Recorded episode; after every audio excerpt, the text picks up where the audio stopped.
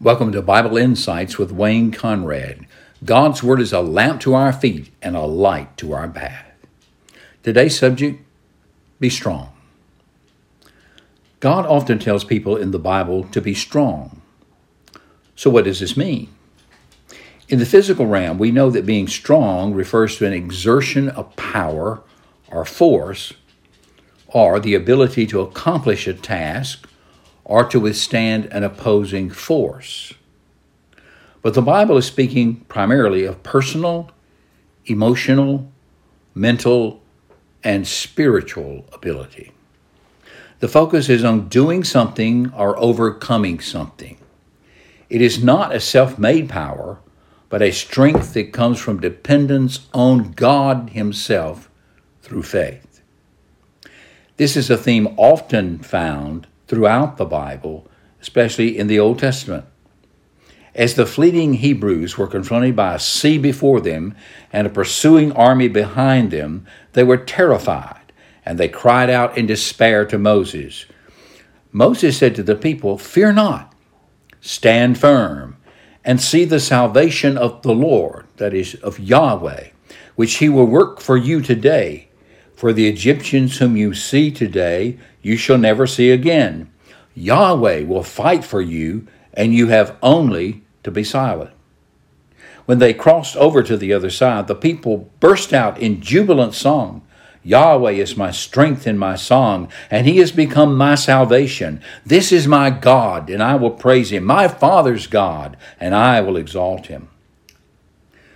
Some 40 years later, God's word to Joshua came in a similar way. As he was faced with enemies in Canaan, and he was on the border of the land at another river, and this is what God said to him Have I not commanded you? Be strong and courageous. Do not be frightened, and do not be dismayed, for the Lord your God is with you wherever you go. Joshua 1 9. The prophet Isaiah adds his prophetic encouragement to God's people in chapter 40. He, that is God, Yahweh, the Almighty, he gives power to the faint, and to him who has no strength, no might, he increases strength. Even youths shall faint and be weary, and young men shall fall exhausted. But they who wait for the Lord, they who wait for Yahweh, shall renew their strength. They shall mount up with wings like eagles. They shall run and not be weary. They shall walk and not faint. Verses 29 through 31. In Isaiah 41:10, Fear not, for I am with you. Do not be dismayed, for I am your God. I will strengthen you. I will help you. I will uphold you with my righteous right hand. David in the Psalms tells us where his strength came from. Psalm 27 and 73. Yahweh is my light and my salvation. Whom shall I fear? Yahweh is a stronghold of my life. Of whom shall I be afraid? My flesh and my heart may fail, but God is the strength of my heart and my portion forever. Hallelujah. When we turn to the New Testament, we find that Christians are often told in Scripture to be strong in the Lord. Paul relates God's command to his people in 1 Corinthians 16 3, 13. Be on your guard, stand firm in faith, in the faith, be courageous, be strong. In Ephesians 6:10, God's call to his soldiers is be strong in the Lord and in his mighty power. As Christians, we are to be men and women of strength. But this is not a mere physical or even an intellectual strength. It is a spiritual strength that resides not in ourselves, but in the Lord Himself. We need to be strong because of the power of evil in this fallen world. But we cannot depend upon the natural strength of men. What we need is the supernatural strength of God. This is the only kind of strength that can enable us to stand victoriously against the forces of evil. The forces of evil without the forces of evil within. If we are to be strong in the Lord, we must realize our own strength is weakness. Our need is the divine strength, the mighty power of the strength of the Lord.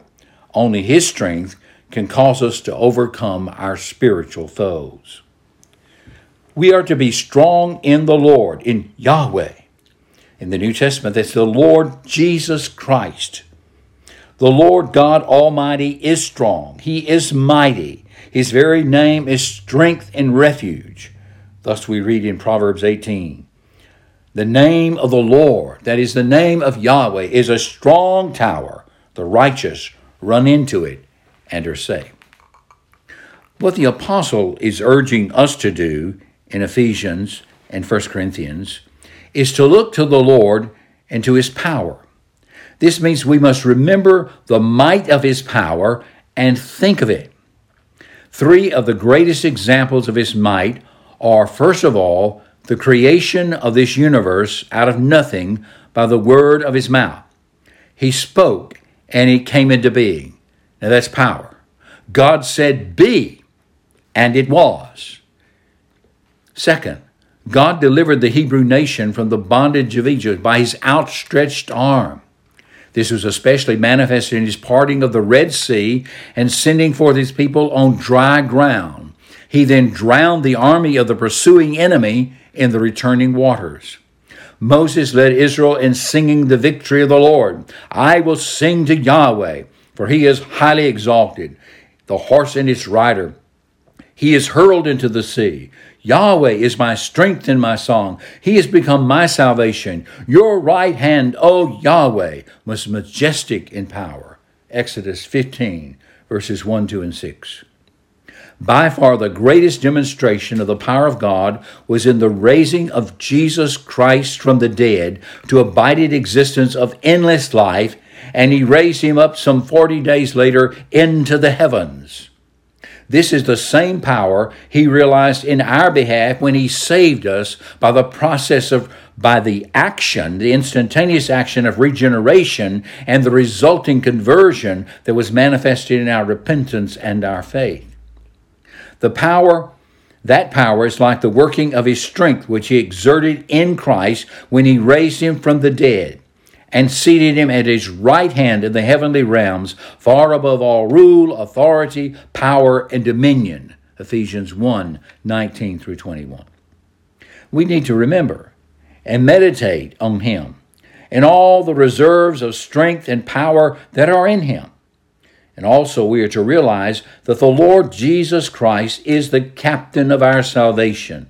He's the file leader of God's combat troops on earth. He leads us into spiritual battle and he fights alongside of us, and indeed, he fights through us. Actually, the battles we fight are the Lord's, and he will win the victory. It is of immense importance that we understand where our strength comes from. It does not come from ourselves. It comes from God. And we must, by faith, take the strength of the Lord to ourselves. In other words, we must recognize our position in Christ. We have identified with Him and He with us. Knowing who and what we are in Christ Jesus, we must act accordingly. Christ Jesus is the victor over sin, the devil, and death. We are co victors with Him. Our strength is not at the side of the Lord, but in the Lord. It is our union with Jesus and our identification in His work of conquering the evil one and His work that is the source of our spiritual strength. To translate this into practice in our lives, we must yield to the presence of the Lord and His working in our lives.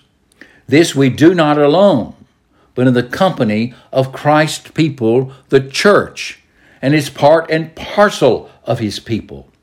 Being a part of an assembly of God's people where the God, word of God is expounded and people lift up one another in prayer and sharing imparts to us a collective strength. Together, our eyes must be fixed upon Him who is the strength of Israel Remember that as God's child, you are never alone, for He walks with you and He lives within you by His Holy Spirit. Be strong in the Lord and in the power of His might. Hear this phrase, this stanza from a hymn poem by Edith Cherry. We rest on Him. our shield and our defender. We go not forth alone against the foe. Strong in thy strength and safe in thy keeping tender, we rest in thee, and in thy name we go. God, who shows you his loving kindness, and who has called you through Messiah Yeshua, that is Christ Jesus, to his eternal glory, will restore you, strengthen you, make you strong, and support you as you face the struggles within and without. Look to him. Be strong in the Lord and in his mighty power. This has been Wayne Conrad with Bible Insights. And the next time, remember the Lord is our strength.